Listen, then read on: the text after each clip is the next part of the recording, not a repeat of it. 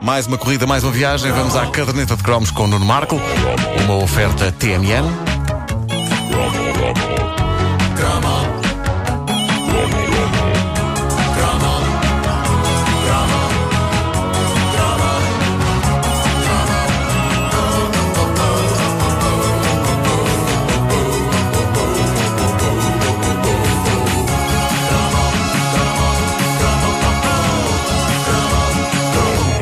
Eu arrisco dizer que não terá havido filho dos anos 70 e 80 que não tenha cedido ao fascínio bélico, mesmo o mais pacifista. E esse fascínio bélico manifestava-se de várias maneiras. Uma era ver os filmes do Stallone e do Chuck Norris. A outra era colecionando as gigantescas, intermináveis coleções de soldadinhos de plástico, daqueles minúsculos e de uma cor só.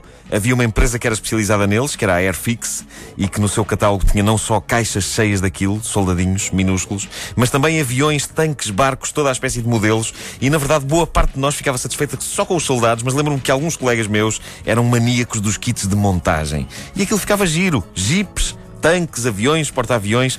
Eu sempre admirei esses meus colegas. É verdade que alguns deles faziam batota e quem montava aquilo eram os pais, mas outros tinham a paciência e dedicação requeridas para pôr uma coisa daquelas de pé. Uh, eu tentei, uh, uma vez num Natal deram-me um kit destes, que era um avião da Segunda Guerra. A parte mais gira era tirar as peças daquelas estruturas de plástico onde elas vinham presas. Ah, sim, sim, sim, sim, Isso eu sabia fazer bem. Tudo o que seja partir, contem comigo. Exato. Agora, agora depois, depois montar aquilo tudo é que era mais complicado. Sim, sim, sim. Epá, geralmente o pesadelo começava quando entrava em cena a cola. Eu nunca fui bom a lidar com cola. Só mesmo nas velhas cadernetas de cromos e, e mesmo assim, depois de colar meia dúzia de cromos do Vicky e o Viking, eu tinha de tomar um banho a seguir. uh... Depois as páginas colavam todas com a cola cisne com estes projetos mais elaborados que requeriam aquela cola mais uh, cola, cola a sério, sim, sim. Aí não só tinha de tomar banho a seguir, como era esfregado da cabeça aos pés com diluente. uh, perante uh, um kit da Airfix ou da Revel Uh, e foi isso que me foi oferecido num Natal nos inícios da década de 80, para aí 82, 83. Eu sabia desde o primeiro minuto, desde que tirei as peças de plástico com uh, as várias partes uh, do avião, desde que eu tirei isso tudo dentro da embalagem, que eu sabia que assim que chegasse ao ponto das instruções em que me pediam para colar umas coisas nas outras, iam suceder fezes. Não, não vou entrar em pormenores porque uh, as pessoas ainda acordaram há pouco tempo e querem coisas que as ponham bem dispostas, mas digamos apenas mas que, que uh, a minha avó foi surpreendida pelo meu suplicante pedido de ajuda. Uma asa do avião estava colada, aparentemente para sempre, à pele da minha mão. A cabine do avião, propriamente dita, estava horrivelmente desfigurada pelo excesso de cola e pelo facto de, a ela, eu ter conseguido sem querer colar dois Smarties, três agrafos e um dado do monopólio. Não ponham, não ponham cola super potente nas mãos porque eu transformo-me num imã. Coisas vêm de longe na minha direção para se colarem àquilo em que eu estou a trabalhar. Eu não sei como é que eu faço isto, mas eu sou perigosíssimo com uma bisnaga de super cola nas mãos. Sim, eu colo cientistas ao teto, mas é sem querer. Se um cientista for a passar, arrisca-se de facto a que de repente eu o colo ao teto, inadvertidamente. Eu sou muito perigoso com cola. Uh, como eu não tinha jeito, aliás, eu, eu nunca poderia uh, ser um, um, drogado a snifar cola, porque ia acontecer chatice. Oh, ia acontecer chatice. O que é que o Marco tem na cara? Tem, tem um saco de papel na cara, sim, sim, e não vai sair mais. Bom, uh, como, como eu não tinha jeito para montar essas maquinarias, a não ser que fossem coisas baseadas apenas no encaixe, tipo Legos, uh, eu, eu aproveitava só os soldados. Não era preciso montar, eram umas miniaturas de soldadinhos de uma cor só, nas mais variadas posições. Lembram-se? Havia uns sim, sim, a segurar a arma assim de pé. Havia, eu adorava aqueles que eram deitados. Ah, deitados, é verdade, é verdade. Deitados com, com, o tripézito da, da, da, arma. Com a mira. Lindo. lindo. Uh, e nós colecionávamos aquilo ao mesmo tempo que tentávamos evitar que os nossos irmãos mais novos engolissem um soldado ou outro, Exato. já que eles eram mesmo minúsculos. Mas como é que tu, como é que tu uh, brincavas? Tenho essa curiosidade porque eu. Havia várias, havia várias modalidades. Uh, para já, se, se vocês bem se lembram, uh, uh, vinham geralmente em duas cores: Exato. verde e azul. azul. O verde tropa e o azul. E, e, a modalidade mais simples de combate consistia, e isto é uma memória que é partilhada pelo nosso ouvinte Fernando Antunes no, na página Facebook da Caderneta de Cromos, consistia em dois jogadores dispondo as suas tropas no chão e depois usando o chamado guelas para derrubar o máximo de soldados é, do verdade, adversário. Sim, exatamente. Era, era, era tipo bowling, mas sim. bélico. E agora que eu penso nisso como tudo seria melhor se as guerras do mundo real Ora. fossem resolvidas assim. Ora, Cada tropa tinha uma bola gigante e aquilo resolvia-se nessa espécie de bowling em que eles mandavam: É a vossa vez! Ok! Lá ia a bola.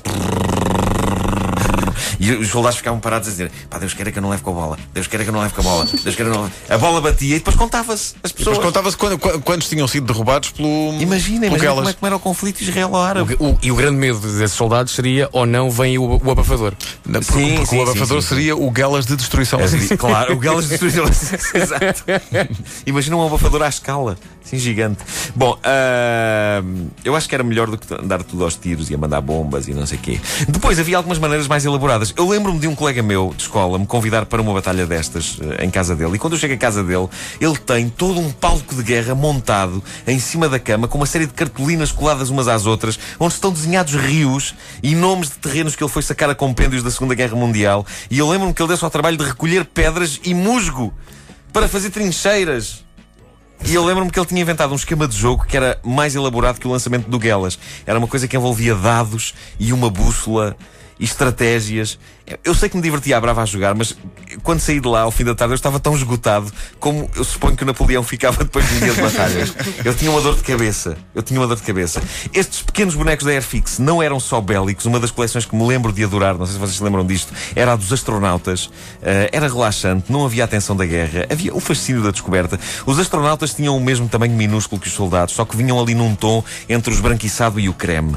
E eu lembro-me de explorar Marte com esses astronautas, sendo que Marte era um sofá enorme vermelho que a minha avó tinha em casa e onde havia vida, sim senhor. Geralmente eu usava um sapo cocas de pano que me tinham dado anos antes, no aniversário, Fazer de marciano. o Cocas era inofensivo, como vocês sabem, era o Cocas, dos marretas. Mas quando colocado de bocarra aberta ao pé de astronautas com 2 cm de altura, aquilo parecia o Cloverfield, com o monstro. Antes do tempo. Eu, eu, o Cloverfield Visionário, eu inventei. visionário, sim, Eu inventei o Cloverfield. Ah, por isso é que, a- apesar do relax pacifista dos bonecos astronautas, nas minhas missões a Marte, eu, para além dos astronautas, levava sempre meia dúzia de soldados verdes. Só por causa da vexatice e de encontrarem um mega cocas. mega cocas, que é o nome científico desta espécie marciana. Claro Acho que sim. está, está nos livros. Claro que sim. Mega cocas. Eu lembro-me muito bem de, de jogar com esses. Eu também, tal como tu, pá, enfim, montar aviões e barcos e jipes, pá, isso não era, não era comigo. Ou vinha montado, ou então nada. Não havia Claro, tinha que vir é? montado. Que vir Mas, montado. mas, mas essa história de pôr eh, dois exércitos, um de cada lado, e depois com um Berlim de decidir a guerra. pá, Epá, sim. Era bonito. e lembras-te que havia uns berlins que eram, eh, não eram bem berlins, era assim maior, era a esfera. A Uma coisa esfera. de, de metal. Uma coisa Ah, exatamente. Também não era o abafador, isso era uma outra. Pois era a esfera, era diferente. Um dia aparece-me lá um puto da escola eh, para brincar em casa ah, às guerras com esses. eh, pá, e aparece-me com uma esfera dessas. Era o rei, era o Era, rei. era o rei, quer dizer, era, era- lá está, a esfera da destruição maciça. Sim, sim, sim, sim. Eu quando via um puto com uma, com, com um- um- uma esfera dessas, eu imediatamente punha-me de joelhos a fazer rezas a ele. com os braços para a frente, para trás. A caderneta de cromos com o Nuno Marco volta daqui a uma hora. Eu, eu tirava o meu blusão e punha em cima das poças de lama para ele passar. Só porque eu tinha uma esfera dessas. Mas ele ainda hoje faz em cartolinas rios e montanhas e assim. Não sai de casa desde 1981. Desta vez já, não estico, já, já estendeu o terreno, já está fora da cama. Desta vez já chegou à sala. Continua solteiro. Continua solteiro. E, e em relação a isso não há esperança também. Até porque não há espaço para nada. Mesmo, mesmo que ele tenha convidado uma miúda para ir lá à casa, ela diz: Ah, leva-me para a cama. Para a cama não! Para a cama não! Para a cama não, que está, que está lá. Está com terrenos e rios. Sim, sim, está lá a Polónia. Quem é a Polónia? Não, não é a Polónia mesmo. Polónia.